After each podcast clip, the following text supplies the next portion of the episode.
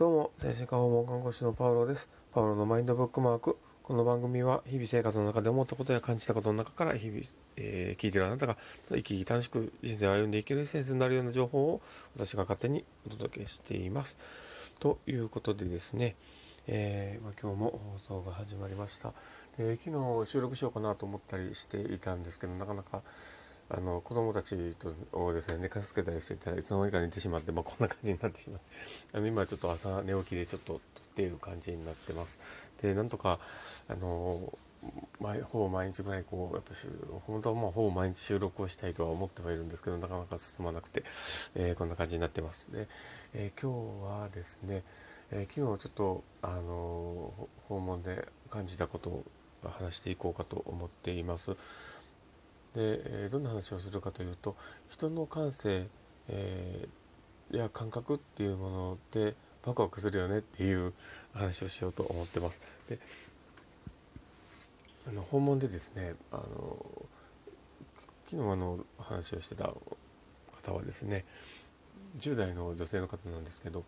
あの案外僕はあのその若い子となかなかねこう話をするっていうのがなかなかないものであの私自身がちょっとドキドキしてしまうというかなんかこうドキドキしちゃうところがあったりしたんですけどまあでも話をしててちょっと面白いなと思っていたのがあのまあまあ、いろんな、ね、の感覚を持っておられてですね、まあ、僕にはない部分だなと思っているのがあのバンドの経験が終わりでですねあのベースをやってたみたいな話をしてたんですけどなんかもともとその音楽のことをねあの過去から昔からねこう昔から経験してたところもあってあの音楽の感性が結構豊かというかあのいろんなものをこ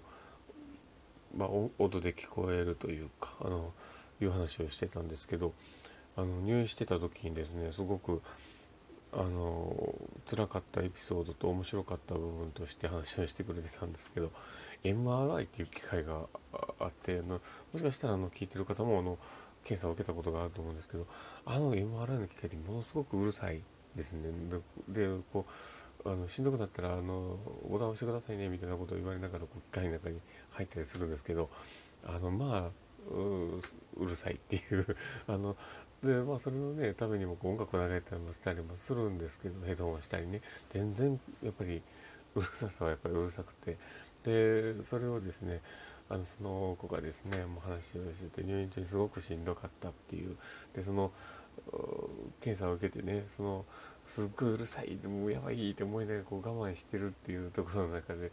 なんかこう機械から聞こえてくる音があの機械のこう回ってる音かなんかシュシュシュシュという音とかねこういろんな音が聞こえてくるんですけどあの音がなんかあの音で「レーレーレーレー」って聞こえるみたいな話を言っててあレーって聞こえるの？みたいな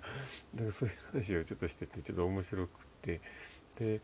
なんか僕にはない感性だなと思ったりしてそななかなかこうあのもう絶対音感とかを持っておられる方とかであれば多分その音生活の中の音がなんかこう霊霊に聞こえたり身に聞こえたり、まあ、いろんな音に聞こえるってことはありえるのかなと思ったりをしててその類の感じで多分こう聞こえてはったんかなと思ったりしててでなんかそういうあの自分のまた見たことのない視点とかでこう、まあ、話をしてくれるっていうのはすごくなんかワクワクするというかなんかあなるほどなんかそういうふうに感じるんだなみたいなこととかっていうのは、まあ、自分のやっぱりこう知っているものだったりとか感覚っていうものは自分の経験からしか判断できなかったりあの感じない部分ってあると思うので例えば生活スタイルとかでもそうだと思うんですなんか毎日こう忙しく生活している人まあ、仕事をこうね例えば仕事をこうずっとこうやってきてですね毎日毎日こう仕事のことばっかり考えている例えば販売とかの話をずっと考えている人にとっては販売をしていくいろはっていうのがすごくあの知識知識としてあったりとかそういう部分のビジネスセンスってすごくあの強いと思うんです。でそこら辺のところはすごくよくわかるんだけどただ他の側面、えー、例えば、えーまあ、僕は医療従事者だから医療のところもあっていう話をするけど例えばこう医療に関しての制度が鈍いとかあのなんかこう例えばあの、まあ、病気について全然知らないとかっていうこともそれは世の中にそう往々にしてあることだなとは思うんです。でそういうことを、まあ、なかなかこう広げていくっていうのはなんか自分の、持っている価値観とか知識とか経験っていうところだけで考えたらなかなか手に入れにくい部分でもあってでそういうことを考えると他のそういった感性だったりとか感覚だったりとか知識っていうものにこう興味を持つ興味を持つということに関してはすごくいろんなものが広がっていく、まあ、一つのあの身近なツールなんだなっていうところが実感をしていてで僕は結構そういうことに意識をするようにしています。でだからこそなんかちょっとそういうあの面白いなと思った感覚があるとすごくワクワクしてしまってあそれってこういうことなんかなとかっていういろんな話をねそういうと広げてしまってあの訪問時間もなんか30分ぐらいだと少しオーバーしてしまったりとかして話をしてたんですけどでなんかそういうあの人の感覚とか知識とかなんかこう感性みたいなものに触れる時間っていうのを大事にしていこうよっていうところの話をしてみました。ということで今日はですねえー、まあこの後子供たちもまた起きてきて、えー、子供たちとまた一緒に一日楽しく